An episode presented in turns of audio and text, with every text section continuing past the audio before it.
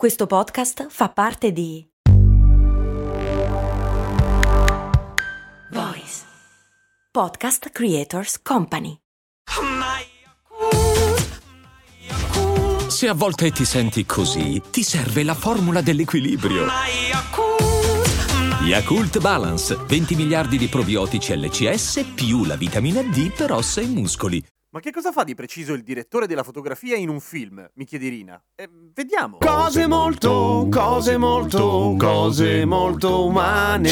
Allora, bisogna partire da un concetto che i film vengono prodotti da un sacco di persone, vengono realizzati da un sacco di persone, a seconda del budget che ha il film. Nel senso che se parliamo di Hollywood, ovviamente si parla di una quantità di gente probabile, infatti nei titoli di coda di solito ci sono un sacco di persone nominate. Quando le produzioni sono un po' più piccoline, evidentemente il numero di persone che ci lavora diminuisce, per cui i ruoli non sono più così netti, nel senso che il direttore della fotografia non solamente sceglierà, ad esempio, e adesso ci arriviamo, dove piazzare le luci e quali luci, ma magari le piazza anche lui direttamente e non sceglie il movimento di camera necessario per rendere quello che il regista ha fatto disegnare sullo storyboard. Magari la telecamera la prende in mano lui, se non il regista. Insomma, è ovviamente abbastanza variabile, però tecnicamente quello che il direttore della fotografia fa in un film è proprio quello, cioè scegliere il carattere dell'immagine di quel film, ok? E questo passa ovviamente dalla cosa più banale, cioè l'illuminazione per ogni scena, scegliere i punti luce e le luci giuste per ogni scena che dovrà essere filmata, a molto più difficilmente tutto quello che riguarda la post-produzione e la scelta dei colori. Ora, questo fino a qualche tempo fa era un vero casino perché si lavorava direttamente sulla pellicola. Con l'avvento del digitale anche in ambito cinematografico la cosa è più semplice, tra virgolette, nel senso è più semplice trasformare trasformare in pratico quelle che sono le idee e il talento del direttore della fotografia, che però non è mica un mestiere tanto facile, anzi per nulla. Non sempre ce ne accorgiamo, ci vuole un po' di occhio e a volte sono messaggi che passano a livello inconscio, che è un po' tipico dell'arte, nel senso che alcune cose ci piacciono oppure non ci piacciono o ci emozionano in un certo modo senza che riusciamo a spiegare bene il motivo, ma passa da appunto da segnali che non sono evidenti a prima vista. E la fotografia di un film di solito attiene a questa categoria, a meno che non siate allenati o che non lavoriate esattamente esattamente nel cinema. Stessa cosa vale per l'audio, nel senso ci sono puntate di cose molto umane che ho registrato qua, in questo studio, in casa dove mi trovo ora, mentre altre sono registrate in radio, alcune sono registrate in uno studio della radio, altre in un altro e suonano completamente diverse se ci fate caso. Ma non ci si fa tanto caso in linea di massima perché sono coerenti e questo è uno degli aspetti a cui un buon direttore della fotografia sta sempre attento, ovvero che la luce, che il colore, che la fotografia appunto di un film sia coerente con se stessa. Stessa cosa vale per l'audio perché i cambiamenti non voluti all'interno all'interno di un contesto creativo, di un linguaggio creativo, sono più evidenti e sono sgradevoli. Per tornare all'esempio dell'audio, non vi siete accorti probabilmente delle puntate registrate in studi diversi, ma se adesso cambiasse microfono ve ne accorgereste immediatamente, per esempio. Magari non sapreste dire che il primo microfono era un microfono a condensatore e che questo invece è un dinamico, però in linea di massima il cambiamento così, senza senso,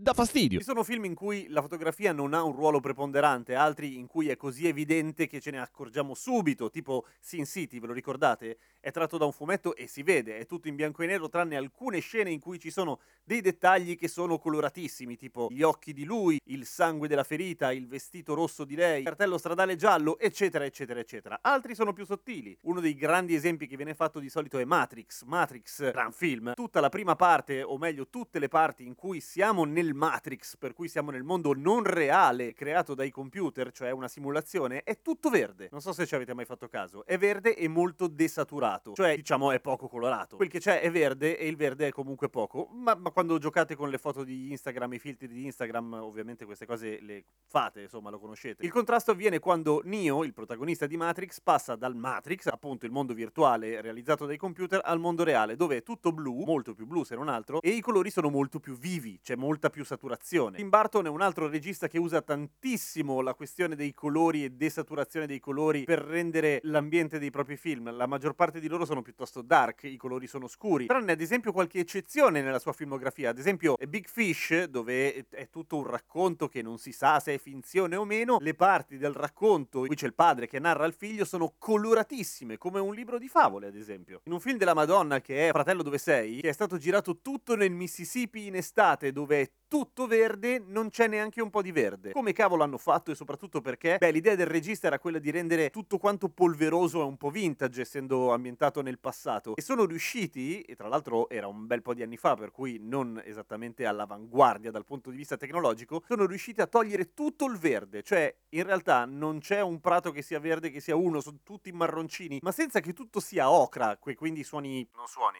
che si veda. Che sembri una foto vecchia, ad esempio, per nulla. Quello che sembra tutto una foto vecchia, ed è ovviamente apposta così, per esempio, è Salvate il soldato Ryan, dove i colori sono tutti desaturati e sembrano tutti quasi delle foto in bianco e nero, ma no, esattamente come le foto che vediamo della seconda guerra mondiale. Ecco, tutto questo lavoro qua fa parte delle competenze di un buon direttore della fotografia. Poi, ripeto, se la produzione è piccola, il direttore della fotografia sarà anche quello che scarica i cavi e attacca le spine. Ma questo ovviamente dipende e cambia di volta in volta. Spero di averti risposto, Irina. Grazie a tutti gli altri Patreon che si stanno iscrivendo. Oh, vi state iscrivendo un sacco a patreon.com slash cose molto umane. Grazie. E lì potete sentire le puntate senza pubblicità, più i contenuti speciali, più potete fare le domande che vi pare e più... Beh, insomma, è tipo il privé, però non ce la meniamo neanche un po'. A domani con cose molto umane.